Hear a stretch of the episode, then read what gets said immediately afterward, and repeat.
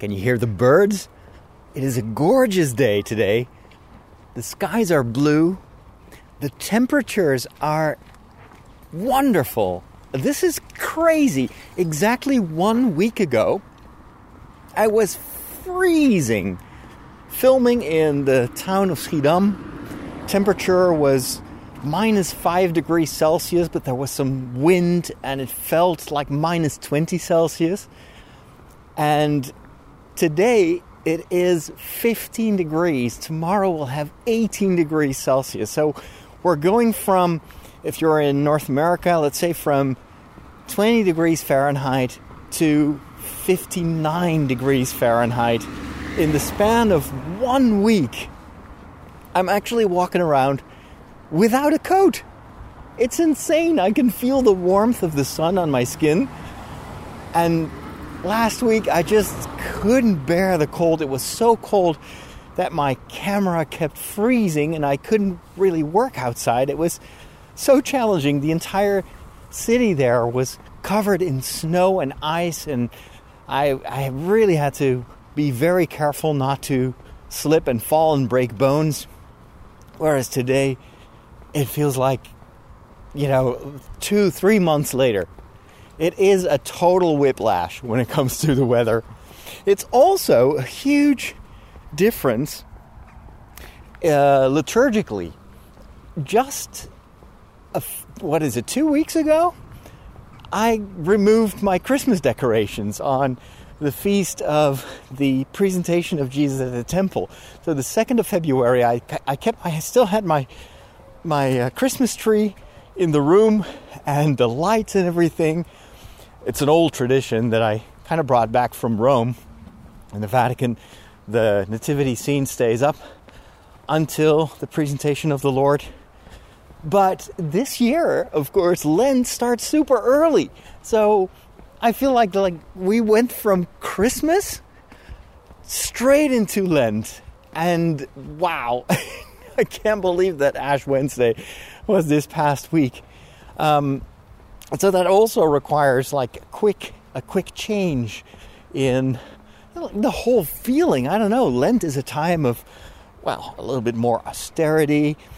I have to say that this year, you know, it feels like Lent started last year and it we didn't have a break. So it just continues for another 40 days with all the restrictions because of the pandemic. But um, it's it's still such a huge change in sh- such a short time. And in a way, it, this is this is what life is all about. Sometimes life just seems to go so slowly. I mean, look at the pandemic. How long have we been waiting for this to end? And it, it's still going on. And yes, we have vaccinations now, but before we have group immunity, that can still take months. And even then, when everybody has been vaccinated, if that is even something that we will reach this year, it will still probably take a long time before things get back to relatively normal. So we have we've been been you know, stuck with the situation, and instead of improving, it, it it got a lot worse. But sometimes all of a sudden things accelerate and change, and then you have to adapt. And uh, that is also something that I feel very much is happening right now in my personal life. Like changes, everything is changing so rapidly, and um, it's almost like every day there is a new development, and I have to adjust.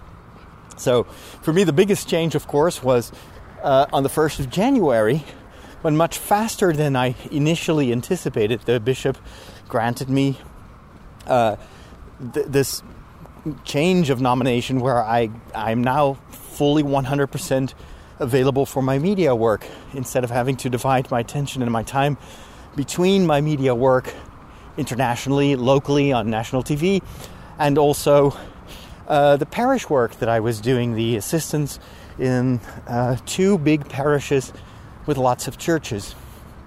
It, I felt uh, more and more uh,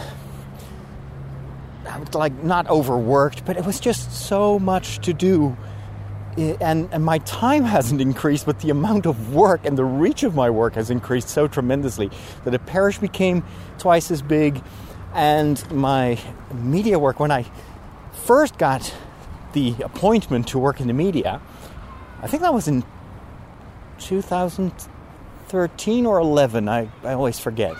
But anyway, let's say 10 years ago, I did a bit of, po- of podcasting and I had a small job uh, at the television as a presenter. So, presenter was just basically here is the script, learn these lines by heart, and then here's a camera crew, and you just go and and film your lines, and that was it. And that the bishop uh, uh, gave me 80% of my time to do that, and 20% parish assistance. In the meantime, and oh, and then of course I did like a few podcasts, and that was it. In the meantime, my, my television work has evolved into full time documentary making. Like, I do everything myself. I film, I present, I produce, I edit, and it's reaching a much larger, larger audience than 10 years ago. Um, and, and the show, instead of just me being the presenter of other people's work, it's now really my TV program, and I'm also I'm carrying the program. Um, the online work that I do, podcasting, in size has been kind of stable. I still do two, three shows. Um, I think back then I was doing more podcasts, but it's it's much more focused now. And in addition to the audio work, of course, I'm now running a YouTube channel with. Uh, what is it today? I think 27,000 uh, followers with a tremendous reach. And uh, with, with way bigger, uh, uh, let's say, goals than, than I ever set myself, especially the idea of uh, across the road here.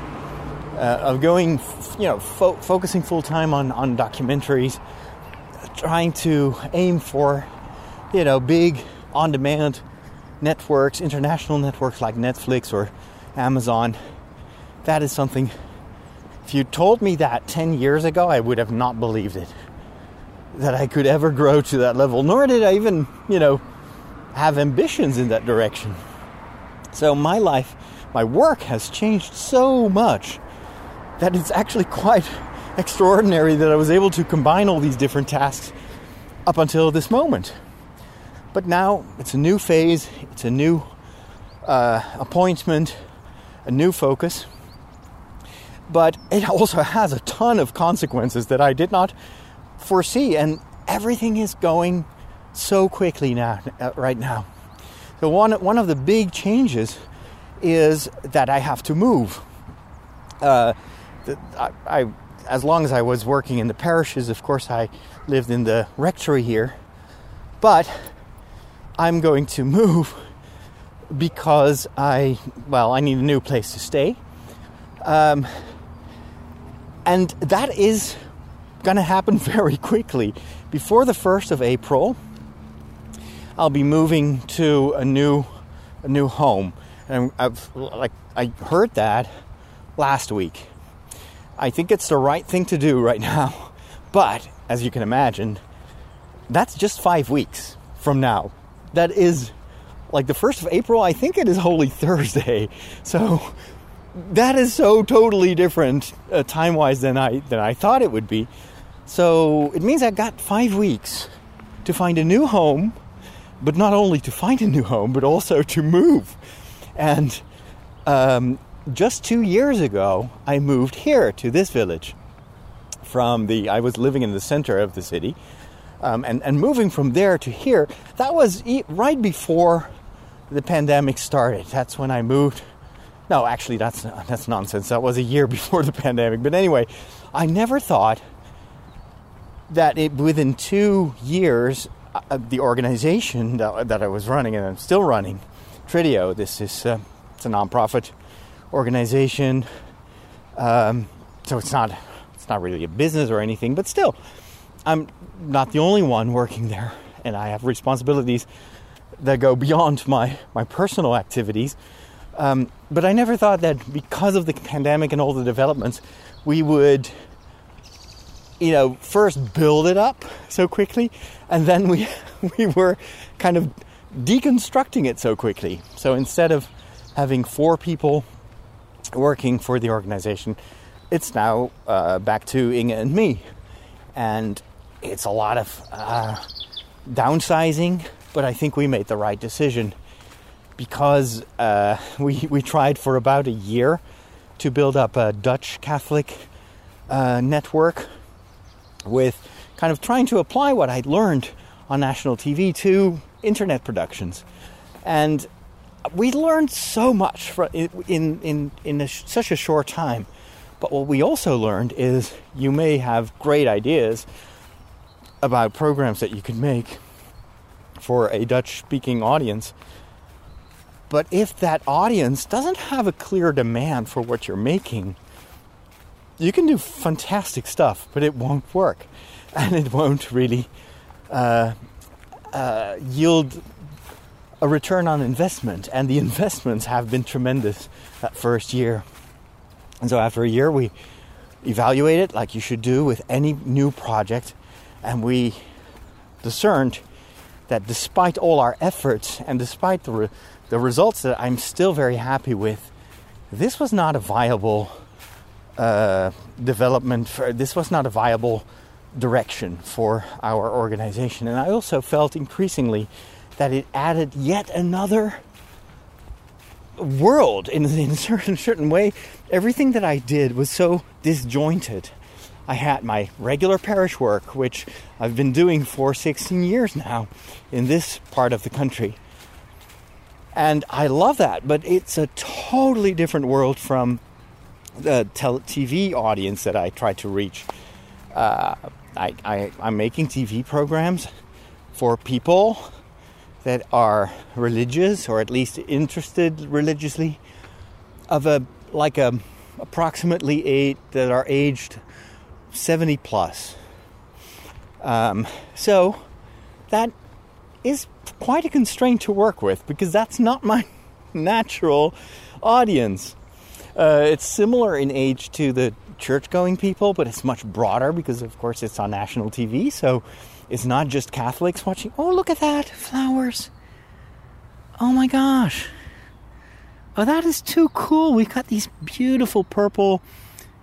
I, I don't know the name in English, but anyway, these flowers that you see at the beginning of springtime.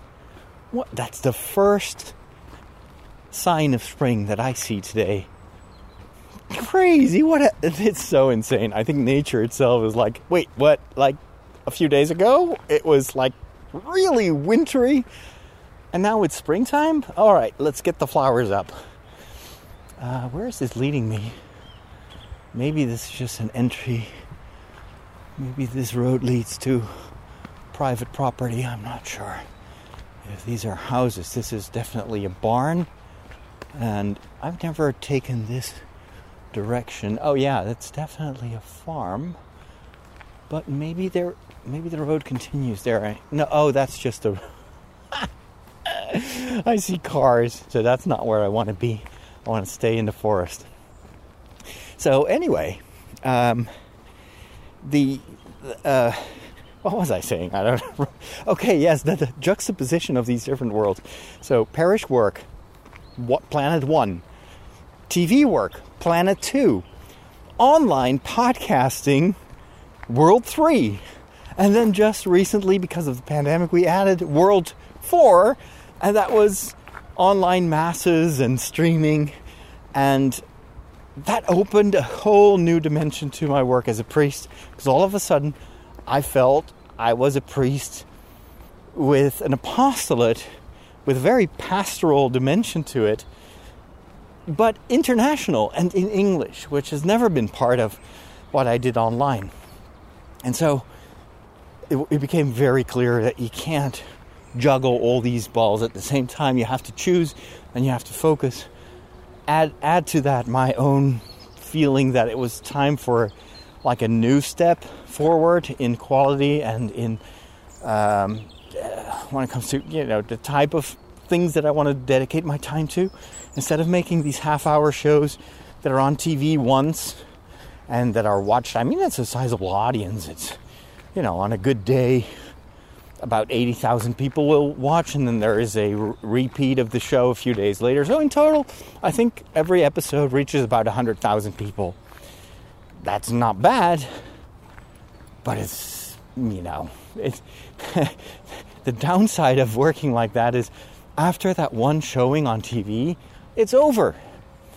And it disappears on in a digital archive. It stays online, I think, um, for for on demand for about a year or two years, and then it's completely gone, and you can't access it anymore.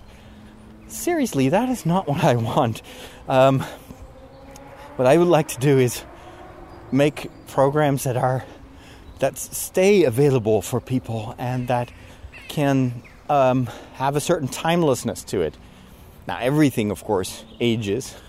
And if I look back at stuff that I made years ago, like the other day, I was going through my YouTube channel because someone was um, was wondering if I'd ever been to the Isle of Skye in Ireland, and I said, or is that Ireland?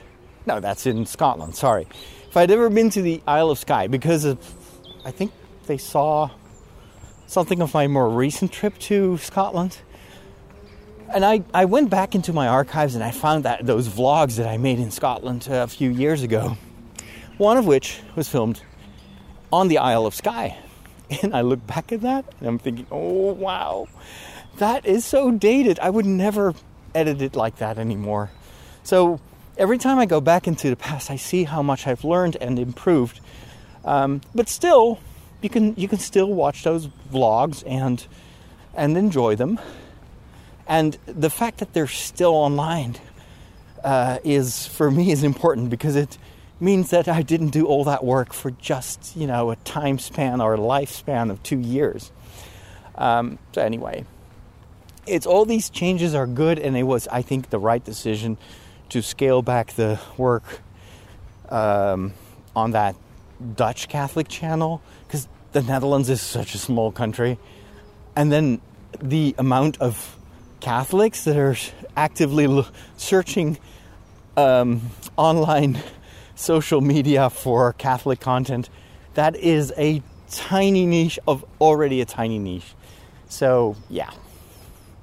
As much as I still think that we did a good job, it wasn't the right direction and it uh, prevented us from investing in things that would have a, a broader reach and would I don't know we've I think that we're right now on on a, on the road towards something that is much more um, effective, a more effective and a better use of my time than what I did a few years ago. But anyway, as I said, consequences.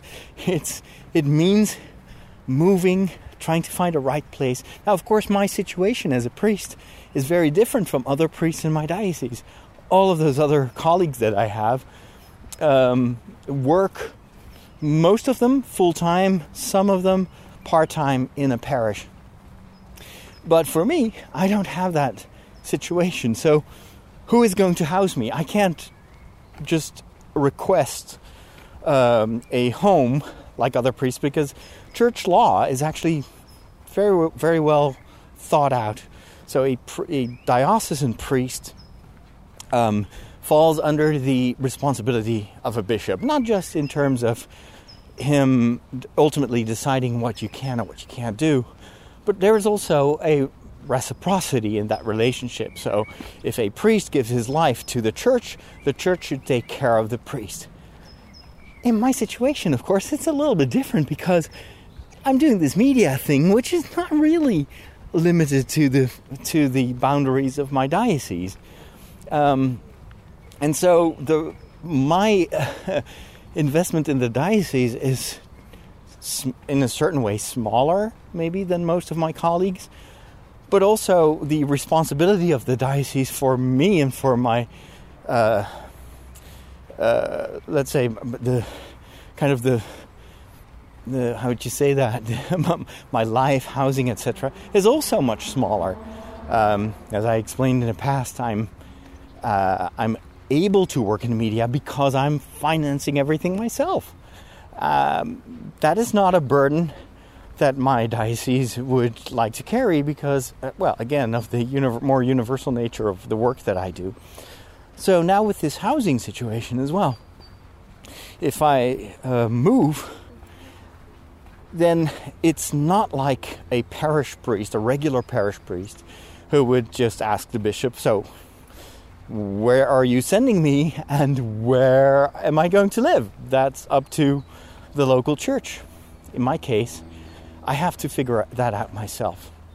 So you can imagine that having five weeks to figure that out, to find a new home that is in the center of the country because of the nature of my work, I can't really. I mean, my diocese is huge, stretches out all the way to the east to the German border, but I can't live near the German border because it would take me three hours to go to certain parts of the country where I'm supposed to work because my TV show, of course, covers the Catholic Church everywhere in all the dioceses. So I need to be able to travel there, film, and travel back. And if I live in a remote part of the diocese, it's not possible to do that, at least not with the budget that I currently have. Of course, those of you that live in countries like Canada and even just in the state of Texas, you know, to go from one part of Texas to the other side, that's like traveling three times the distance that you would travel from one part of the Netherlands to the other part.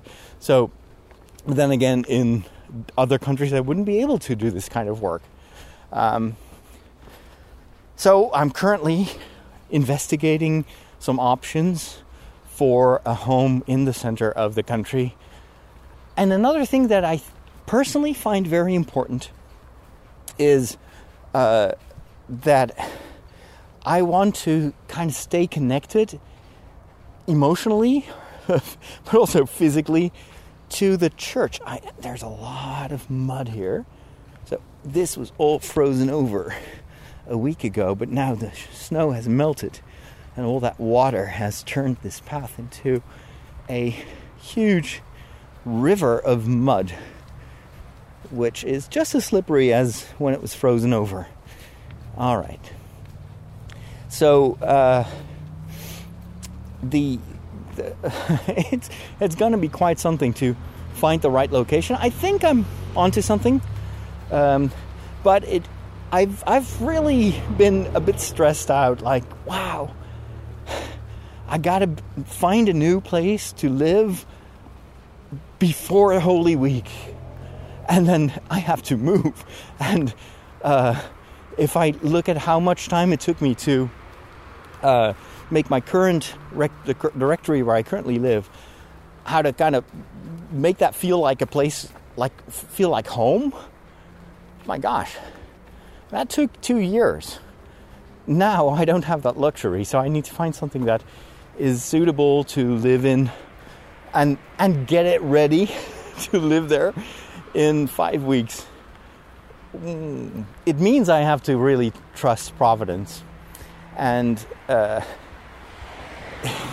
the, the comfortable thing to do, or let's say if I would dream things up, I'd say I need at least half a year to find a new place and to move and, well, get it, make it so that it feels like home.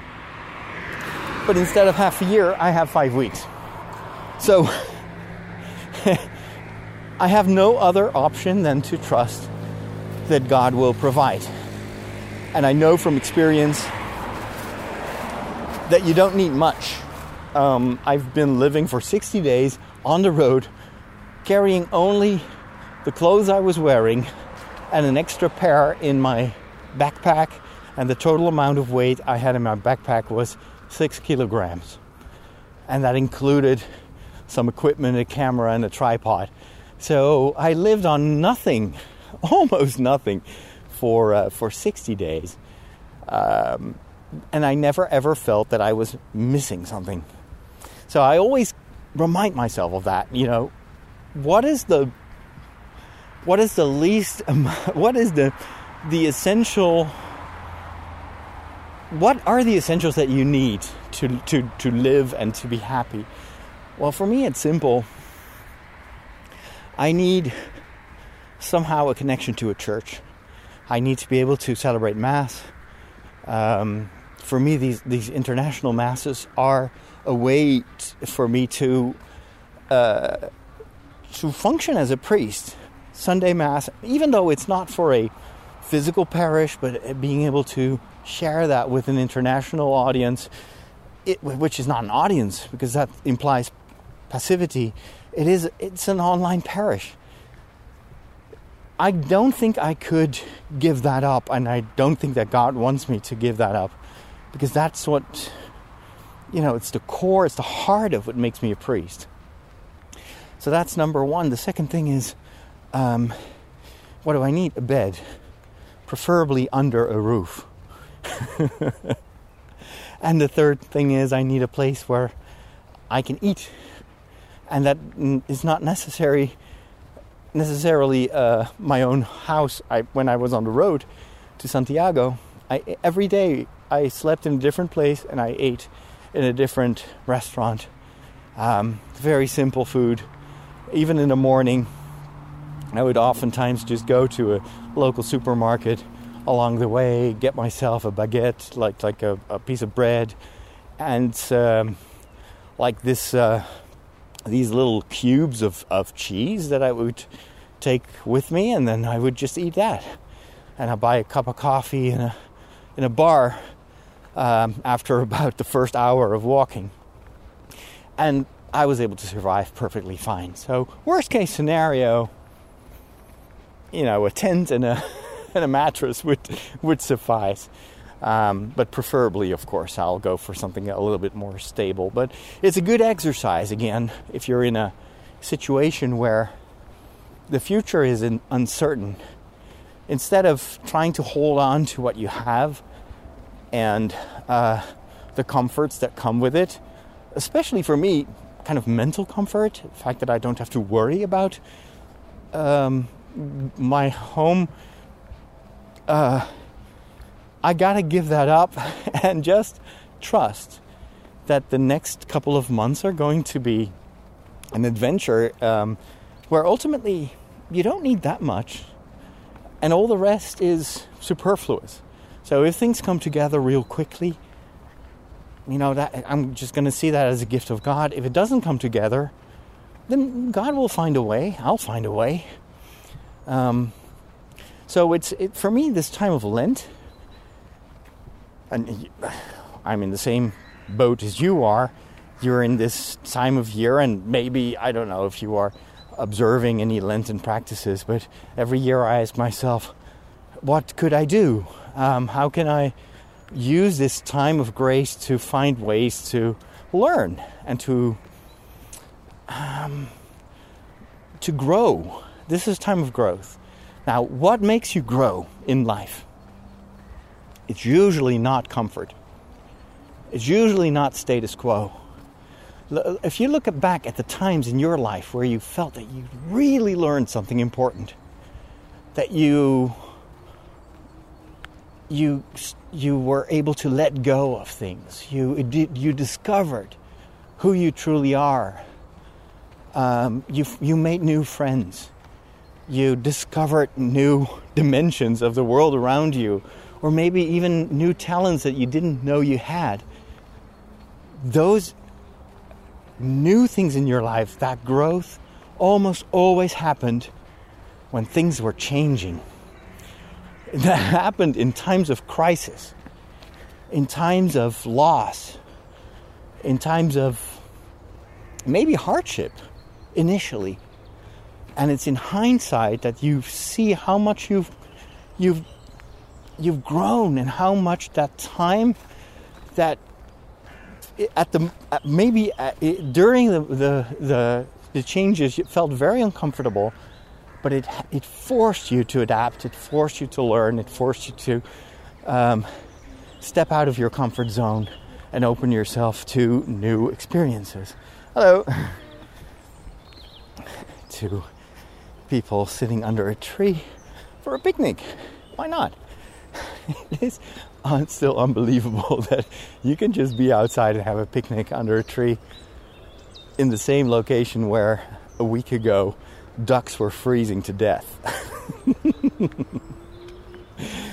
anyway, um, so that's what I keep telling myself, and it's and that thought has been very comforting because I'm I'm kind of the type of guy who stresses out when things are changing, um, and I get easily stressed and worried, and I'm I'm very I have a tendency, which I think I inherited from my parents. Well, not really genetically, but definitely in the way I was brought up.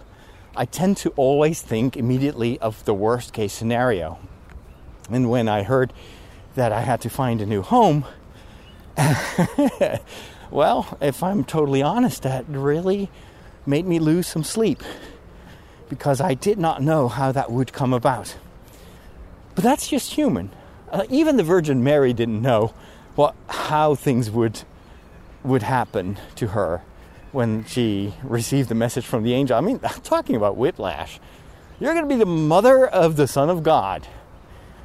Um, click here for yes, click here for no. what? I'm not even married. What are you talking about? So it's that's normal to freak out a little bit when you hear that your life is about to take a totally different turn from what you expected. Wow, this is one big pool of mud. I can't go around it because there are prickly bushes there. I can't reach that part of the path. Oops. This. Can I jump over this? Can I stand here or am I going to? Oh no, my goodness, that is like really deep mud. Wait, let's see if I can go on the left side. It's probably the least muddy option. Oh my. There we go. um, so I tend to think in, in terms of problems, in terms of stress and loss, and, and I don't like that. And I have a hard time adapting to these changes. Um, but more and more, I've learned to look at the other side. Uh, one thing that has helped me tremendously in these past few weeks what is that sound that I hear? Is there a bird or something? Huh. I don't know what that was. Anyway, uh, what really helped me to step away from the stress was one of these books that I read uh, from the Scottish author that I talked about a few see, feels like a few weeks ago that I was walking in exactly this same spot here in the woods. And was, I was sharing how much I love that book, which is by Gary something, not Gary, uh, the other Gary, but anyway. And I think the book was called Un F Your Life or something like that. F, of course, referring to a word that I shall not speak and no one shall speak. But despite the slightly provocative title, the book was really good. And, and the gist of it was we're always dreaming of a life that is interesting and, and enriching and successful and but let's be honest things go wrong in life not everything is, is a success and some people in, uh, that you encounter are going to be really irritating people that mess up your life and frustrate you. And instead of fighting it, embrace it. That's just what life is all about, and you're not an exception. This happens to everyone. There will be times in your life where everything you thought you had is going to be taken away from you. And instead of putting yourself in a victim role and complaining about it and feeling sorry for yourself, instead of wasting all that energy and all that time doing that, embrace it, turn the page, and ask yourself, what can I do in this given situation? And there's always so much more that is positive that you can do than the negativity that you can uh, lose yourself in if you're not careful. So that whole idea of that it is okay for life to sometimes be difficult, for people to be difficult, even for yourself to fail and to not meet your own expectations, it's okay. Because everyone has those moments in life. And the difference between people is you have people that embrace it, move on, and focus as quickly as possible on what is possible, kind of half glass, half full, half empty. It's, it's basically that. So you, you can, or you have people that can stay stuck in the past, become resentful and bitter or cynical, which I think is even worse than bitter. Um, and I've had I've had this fight for months now, where I, am constantly kind of uh, put under stress because things are changing. Sometimes it is change that I initiated myself. Sometimes it's change that I did not expect, that I did not want, but I still have to deal with it and I, I'm constantly torn between, let's say, the father Roderick, who has had a certain upbringing, who has a tendency to not look at the bright side of things, but instead kind of painting the bleakest picture so that maybe what happens is an improvement over your worst case scenario. That's kind of been it's a it's a coping strategy.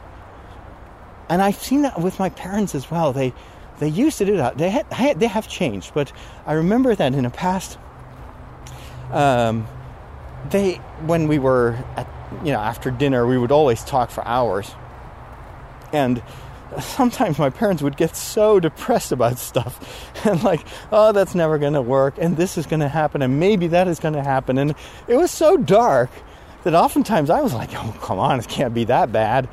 And, uh, and I was supposed to, you know, I was trying to cheer them up and make them look at the, the upside of things.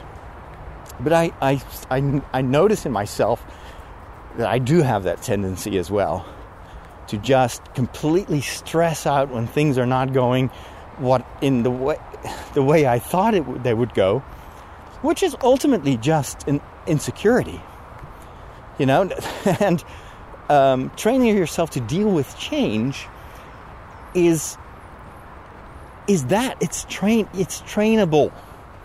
And the only way to train it is to put yourself in situations where things are changing. It's like sports. I use this metaphor so often. If you want to run a marathon, you have to tell your legs that it's not enough to go for a short walk of five minutes. No, if one day you do five minutes, then you do 10 minutes, then you start running a little bit for, for a few minutes, and then your legs are like, what the what now? and then the next day, instead of giving in and, and, and say, oh, it's just a joke, you know, let's relax.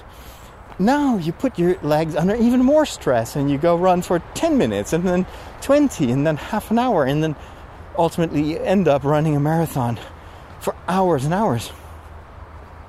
So in sports, we know that that is the only way to make progress is put yourself under stress. And for the for your body, oftentimes stress is changed. It's, it's like your muscles are growing because they are adapting to a situation of stress, and even in a certain way, um, damage. When when you're when you want to bulk up, as they say in the world of bodybuilding, what you basically do is you damage your muscles a little bit and then they heal, but in the healing, they get stronger.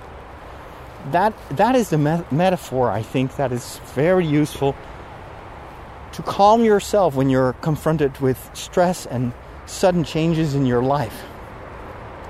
Don't panic, because if you embrace it and you work hard to get over the, the bumps on the road, and you see it as an opportunity to discover new aspects of life, you know, to, to enhance your adaptability, to deal with change, um, in the end, you'll, you'll grow stronger.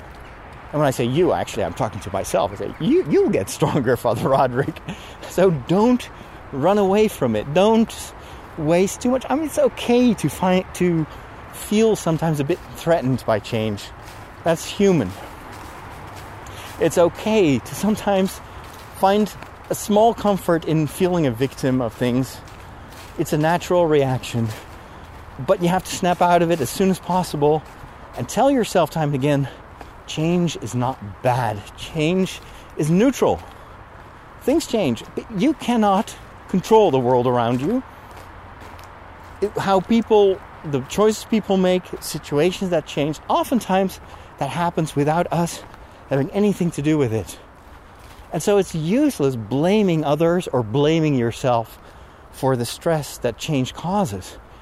It's much more productive to tell yourself, hey, I'm not sitting in the back of the car here. I'm sitting at the wheel, and it's up to me. You know, you won't blame the road for being bumpy. No, you you adjust your driving style. If you're if you're driving around in the Pyrenees and the there's one turn after another and it's dangerous and everything, you're not going to yell at the road. the road isn't isn't the problem. What at least I don't know, maybe you are yelling at the road sometimes, but I'm like, okay, this is a challenge. I need to survive this. Okay, how are we going to do this? All right, maybe I should slow down. Maybe I should accelerate. Look at how much I gain by taking this road, even though it's not the most, the safest and the most comfortable one, but once you're at the top of the mountain, you've got an amazing view. That's kind of how it is, often is in life. So, to wrap things up, this time of Lent is a time that is as useful or useless as you make it for me, and I can't speak for you, this this time of Lent, and this is without any merit, is a time where I let myself challenge by the by the changes in my life. Um, I adapt to it. When it was snowing and cold and freezing, my initial thought was, "Oh, I hate it. I can't work in this kind of weather." And then I thought, "Well, wait a minute. What if I do an episode about Saint Lidwina who is a saint in the Netherlands who fell on the ice, and that's how she that was the beginning of her road to sainthood. Uh, let's turn this disadvantage into an advantage. It was a tough day, but I'm super happy with the results. Now with this these changes in my personal life, um, yeah, changing from Christmas to Lent so quickly, it's a bit of a whiplash. But at the same time, Lent couldn't come at a better moment because I know this is a time of growth. It is a time where you are encouraged to let go of things. Well, I've got a whole bunch of things that I have to let go of very, very quickly, much more rapidly than I would normally prefer. But the faster you change, the faster you see results. And the more uncertain the situation is, the more you're pushed to faith, trusting in God's providence, um, which can only be a pious thought unless it is put to the test and unless you put yourself in a situation where you really have no choice but to trust God. And I, I feel like I'm a little bit in that situation right now. I have no. Um, humanly, this is quite a, quite an ordeal. a few weeks to move and to find a new place and uh, I have some, well, important things I, I think on my wish list that are legitimate to ask for as a priest, but I'll have to answer that question, or God will have to answer that question. I don't have a quick solution for this. So, um, the faster you embrace this uh, this time of, of uh, deprivation in a certain way, uh, the more you will discover what to hold on to.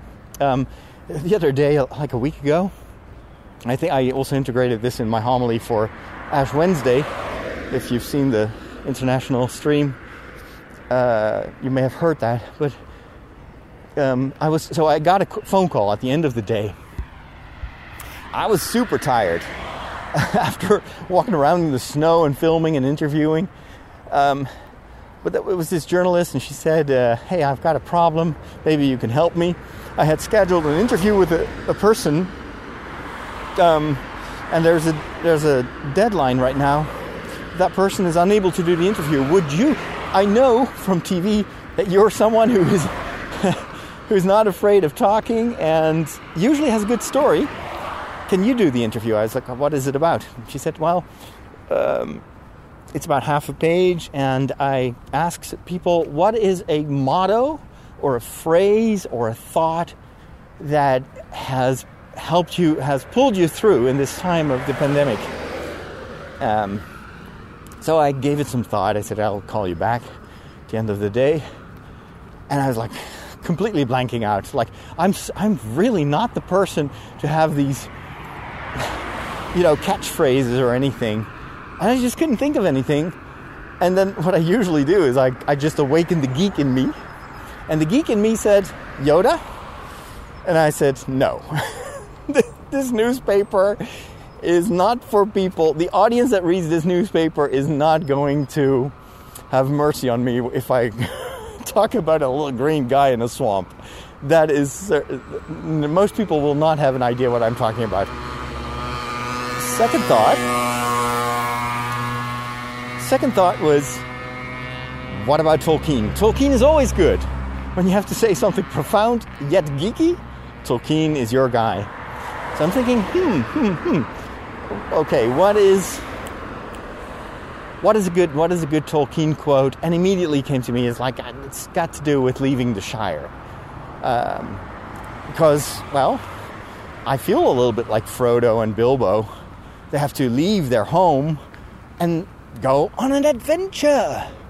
But I also feel very much like Bilbo in that huh, there's only part of me that really wants to go on an adventure, and there's another part of me that is perfectly fine where he is. So I um, Googled some quotes and I found this phrase. I thought it was Gandalf that told Frodo, but it actually turns out it's Bilbo, which I misinformed the newspaper. And then uh, my friend uh, Father Harry, who is a huge hey, oh, case, it's one of my parishioners who's a biker. He's got this uh, amazing bike. It looks like a banana, literally. It's yellow and blue, so it looks like a Chiquita banana. And he's not sitting on the bike, he's lying in it. The whole thing is super straight. It looks like a extraterrestrial navigation or rover or something like that.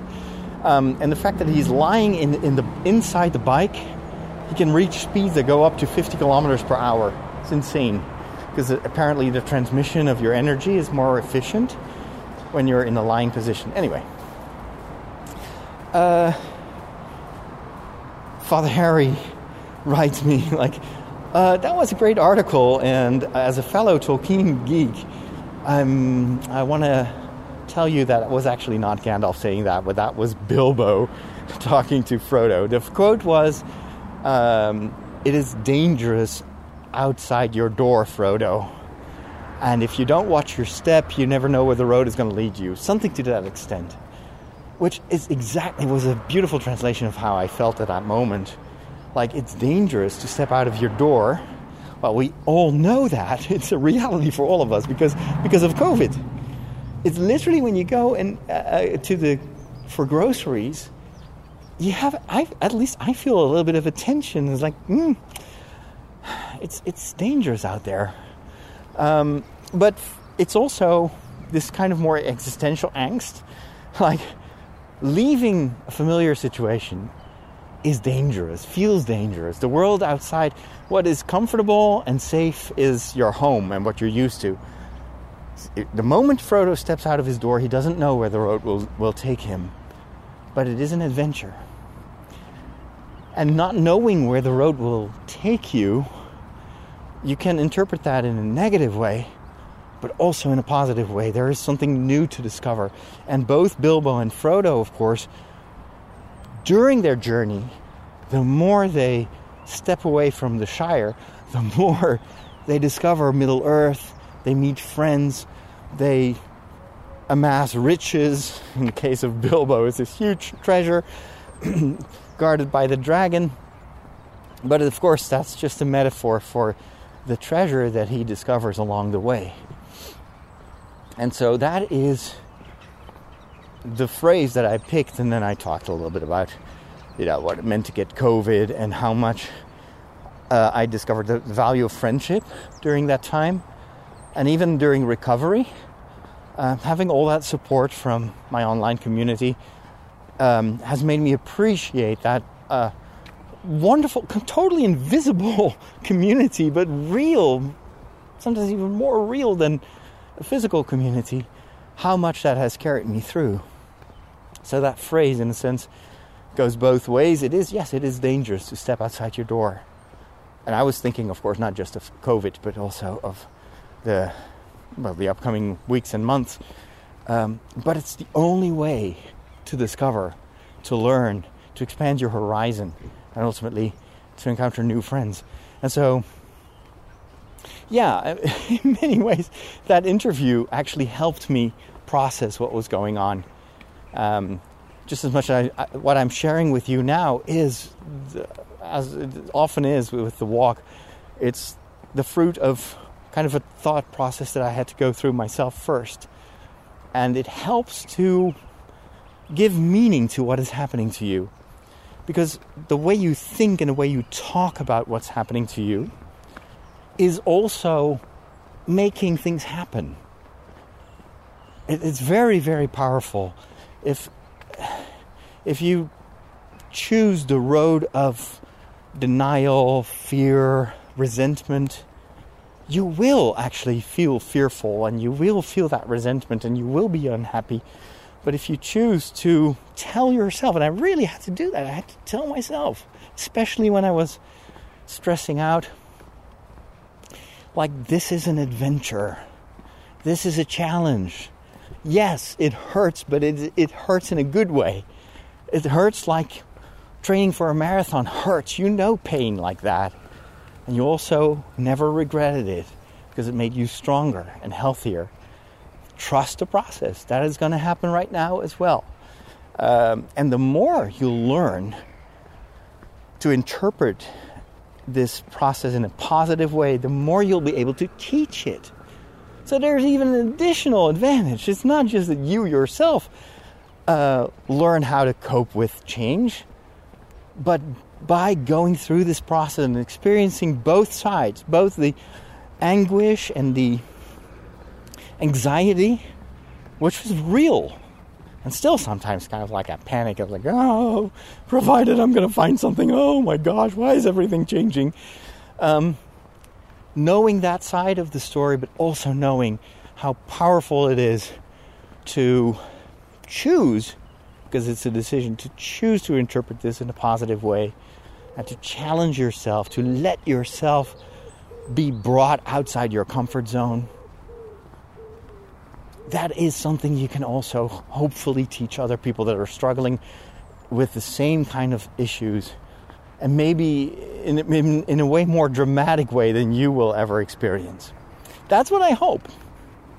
As more than hoping, I know that that is what happens because it's, one of the real benefits of growing older is you've, you've gone through a lot of you know what. And that is why you can help other people that are going through the same or similar situations. And that's also how you become relatable. Nothing is more irritating than someone who knows it all but never demonstrates that that person has been in the same situation as you. Have you ever been in a in church and you hear a homily and it's all like pious and very lofty theological thoughts and you're thinking, well, you dude, but you're not in my situation. That's easy to say, but put yourself in my shoes and then we'll talk again. So, this is a wonderful time. It's a scary time. It is a time of huge change. And if I walk around here in this village and I see the beautiful St. Joseph's Church, place where I currently live, yeah, I'm really giving up something. I'm really letting go. But I also know that I can't, I see what I have, but I can't see what is still ahead of me. And that's a good thing. But you can only discover what's ahead of you if you let go of what's behind you. That is what I wanted to share with you. Thank you so much for the privilege of your time. I wish you a wonderful time of Lent. If you ever have any questions or you need some advice or anything, never hesitate to let me know. If you're a patron, go to the Discord server. We have different groups where you can share your situation with a very understanding and supportive community. If you're not a patron, um, there are also other venues through which you can reach me, um, and I hope I really hope you do, because being a priest in the media doesn't mean that it's just one way. I I'm here for you, and if if it weren't for the community, I wouldn't be doing this work. It would be useless. So anyway, keep me in your prayers. I keep you in my prayers. Again, have a wonderful first week of Lent, and we'll talk soon. God bless.